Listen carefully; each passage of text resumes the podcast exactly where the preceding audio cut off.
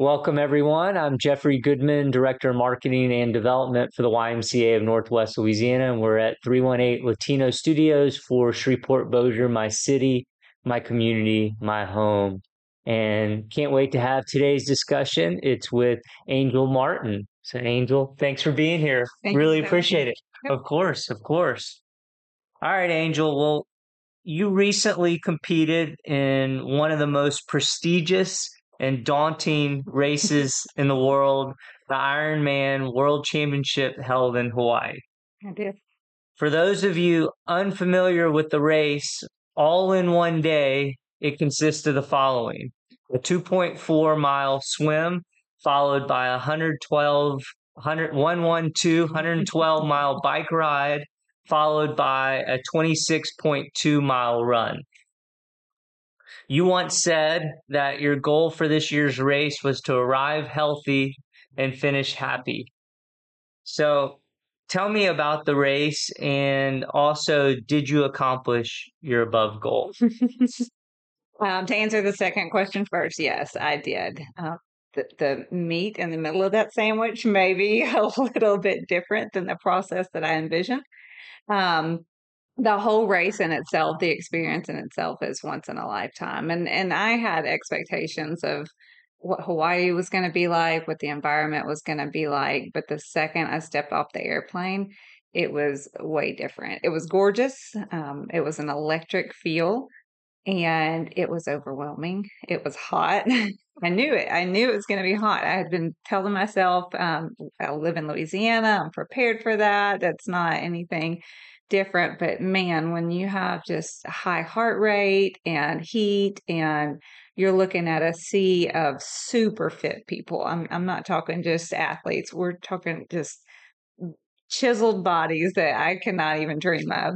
Um, it And what's the let me I don't even yeah. what's that what's the range? I, I don't even know. I should have found this out in my research. What's the age range? I know there are different categories, but what are the age range of people competing in this particular race? What's from youngest to oldest approximately? They have a ceremony before the race, and they highlight the the youngest and the oldest. I'm not going to get it um, exactly right. The youngest was 18, and that's the youngest you can enter into Ironman races. And the oldest, um, she was 74, some something in the in the mid 70s. Um, she won her age group. It- Typically, not a lot of people in the 70 something age group, but this um, individual, and again, I'm going to misquote it, but she had done dozens of Ironman and dozens of world championships. She had been there for almost all of them, if not all.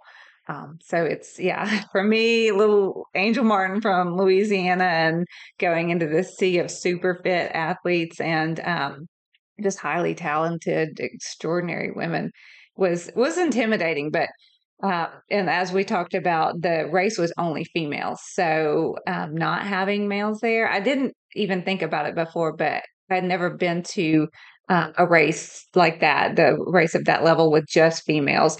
Um, I really appreciated that environment and not having um, that competitive nature. I mean, women are competitive, but um, males take it to another level, especially um, you know when when a female tries to pass them and they think that shouldn't be that way. Um, I know a lot of guys that are not like that at all. So don't get me wrong, but some are, and um, it just eliminated all of that just bravado, and the women were there supporting each other. Um, making sure everybody felt like they belonged, and that was just a great um, great way to start. So Was this the first year? Do you know? Was this the first time in Kona where where it was a race of females only? it was so last year they had the the women on one day and the men another day, but they were all in the same city at the same time, um, and they tried to volunteer for the opposites of that. But this was just women in Kona this year, and so a lot of the vendors and the you know restaurateurs would say, "God, we are really like it how this is. This is very nice. Y'all are so warm and um, appreciative." And so that was it was nice to feel welcomed by the local community because I know it's a big stress in Hawaii for thousands of people to show up in a small city and take advantage of you know everything that there is in a small place. So um, yeah, all that to say the the experience itself was was amazing. The race, I didn't have the best race of my life, but um, that's that's part of it. You know, you're just gonna have good days and bad days, and it's disappointing I didn't have the best day ever in Kona, but you know what? It's you know it's an experience of a lifetime, like I said. So and you finished. I finished, and I finished happy. That last mile was um, a feeling I wish I could put in a bottle and and duplicate. It you know just like your whole body is just electric. You feel like you are just weightless. Um, the run, the miles one through 25 were not weightless. they were heavy and they were dark. And I really, um, I, I can't say I doubted myself. I just doubted being happy at the finish line, but it came, it came back. Um, you get to that last mile, a lot of it's downhill and um, you hear the announcer you everybody's just overwhelming with cheering you on um, and and it all comes back to you on why you're doing this. This is not for anybody. This is you know it's all it's not about a time. It's not about a podium. It's not um, about a medal or a trophy. It's about you and what this means to you. And so, uh, in that moment for me, I was just proud of not shutting down, not letting my mind overcome my body, or even vice versa um, because I had to shuffle the run more than I thought I would, and you know it was different than what I trained for. So um, it could have gotten when you say shuffle. Shuffle, um, you know, there's run, walk, shuffle. So, uh, you know, uh, all my training runs, I'm I was you know minutes per mile faster um, than what I ran on race day, but it's what I had, and I could have completely shut down and walked or cried or crawled. Um, but I didn't because um, you know, it's not me. And so that's kind of what I reflected on and said that's what I should be proud of is not shutting down. And to give people some context, because uh, it's I think it's important. So today is November 2nd, if I'm not mistaken, I might be, but we're going to publish on November 9th. Mm-hmm. And and, and your race was October 14th. So right. I just want people yeah. to understand how how close we are to what just took place. There's fresh memories, fresh wounds, I would say, but um, my body is physically healing. It's you know the, the memories are turning um, from you know what was kind of painful and, and you know the, the, focusing on the bad to me, and that really was something to be proud of. So um, I'm glad that that's what stuck with me is the pride, the sense of accomplishment, and not the the pain and the darkness that I went through. And I think all competitors go through. I think if it's easy, you haven't done it right. You know, it's it's probably not as fast as you should have gone, but even for some people, it's not about speed. It's it's about finishing and and the the journey to get there, the journey crossing the finish line. So um, that's what's always going to stay with me. It's not going to be in, in 15 years. Nobody's going to remember what time I crossed the finish line. Um, but hopefully in 15 years, my son looks at me and, and goes, my mom competed in the Ironman World Championship. Um, and that's, that's what matters. Now, training for these kinds of races obviously takes incredible discipline mm-hmm. and time. Uh, I'm curious, you know, give me an example of what a typical training week look like for you as you prepared for October's race? I have to say it does suit my lifestyle because I'm an A type person. Um, everything is planned. We have lists and you know organizers and calendars.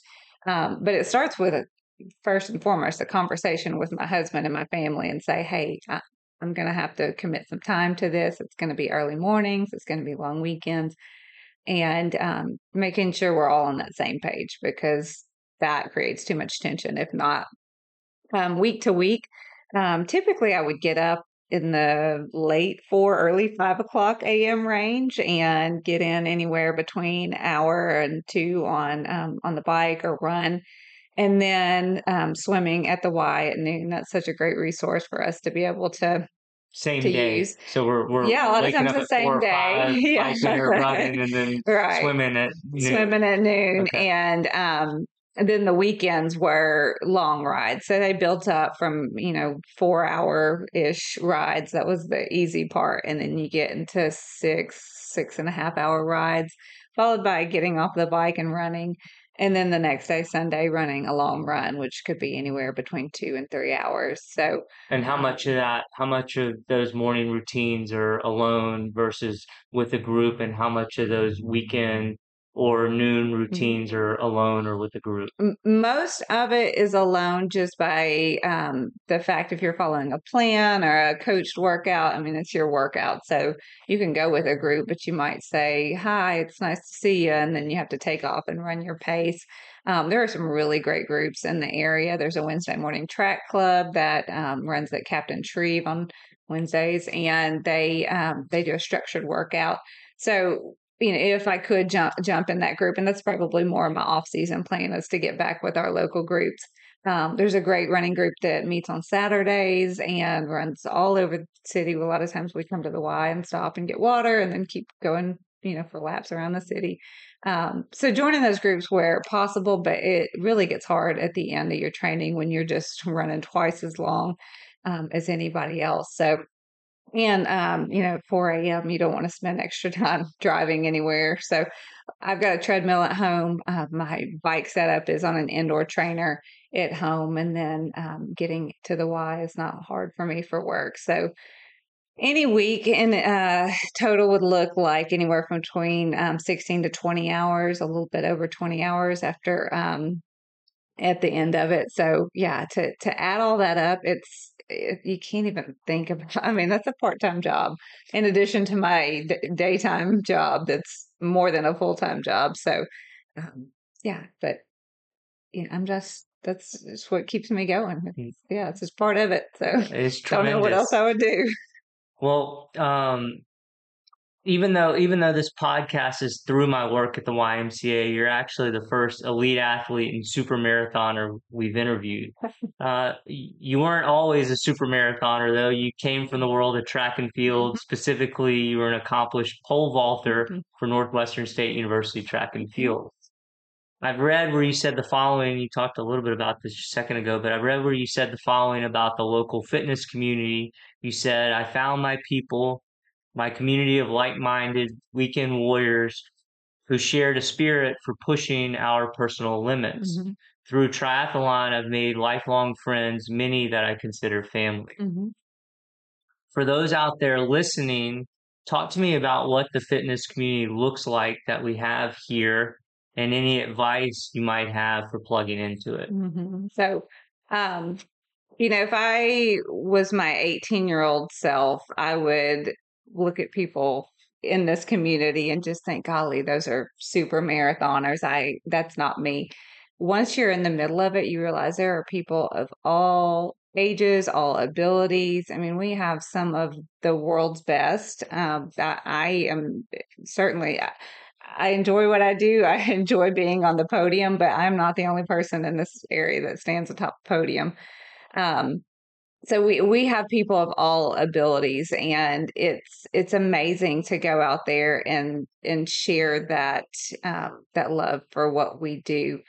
Um, again, if I if I could go back and and and tell my 18 year old self, just you know, don't be intimidated by it. That's it's your people. It's we we go run um, and we're not worried about paces. We're talking about silly things where it's like a group therapy session. So it's my point is it's a whole lot different than it seems on the outside. Um, for somebody that wants to get plugged in, it really could start as easy as just going to run the stairs at um, CenturyLink or Brookshire's Grocery Arena um, with the group that meets there weekly, or the USA Fit um, clubs that are trying to um, train together for certain distance races. So, um, you know, Google's your friend, but also just talk to somebody that's already in that community. And I promise there's going to be something to slide right into and to find um, like that like-minded group that that you connect with on a deeper level that you might not be you know expecting that you um, would share common interests otherwise and and again that's how i found my best friends is not because we like to run together but because we're the same at the core um, and we can share our our miseries and our passions and celebrate each other um, and so i just i'm so thankful for that because when you're training 20 hours a week you don't have a whole lot of time for social interaction so to be able to combine your social interaction with your personal um, passions and your pursuits and that all just be a fulfilling experience in itself it just it all comes together and i'm so thankful for that here Love it. All right. Well, you you touched on a little bit, but you have a full time important career. You serve, if I'm not mistaken, as a director of student activities and recreational sports at LSU Shreveport. Uh, talk to me, if you could, a little about your role and some of the things a layperson may not know about the different student activities and recreational sports offered at LSUS. So I've been there for 16 years and kind of graduated up in the same area and expanded that area. Um, one thing I really love about my job is I get the um, capacity to dream and try to make those dreams happen. Um, and it's always just to invest in students and help students um, develop um, their skills and to to have a brighter future.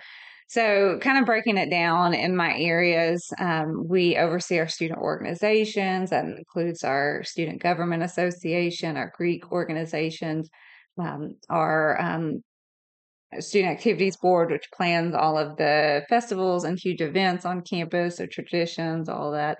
Um, we have a lot of leadership focused um, programs that are just, again, trying to invest in those co curricular skills for students.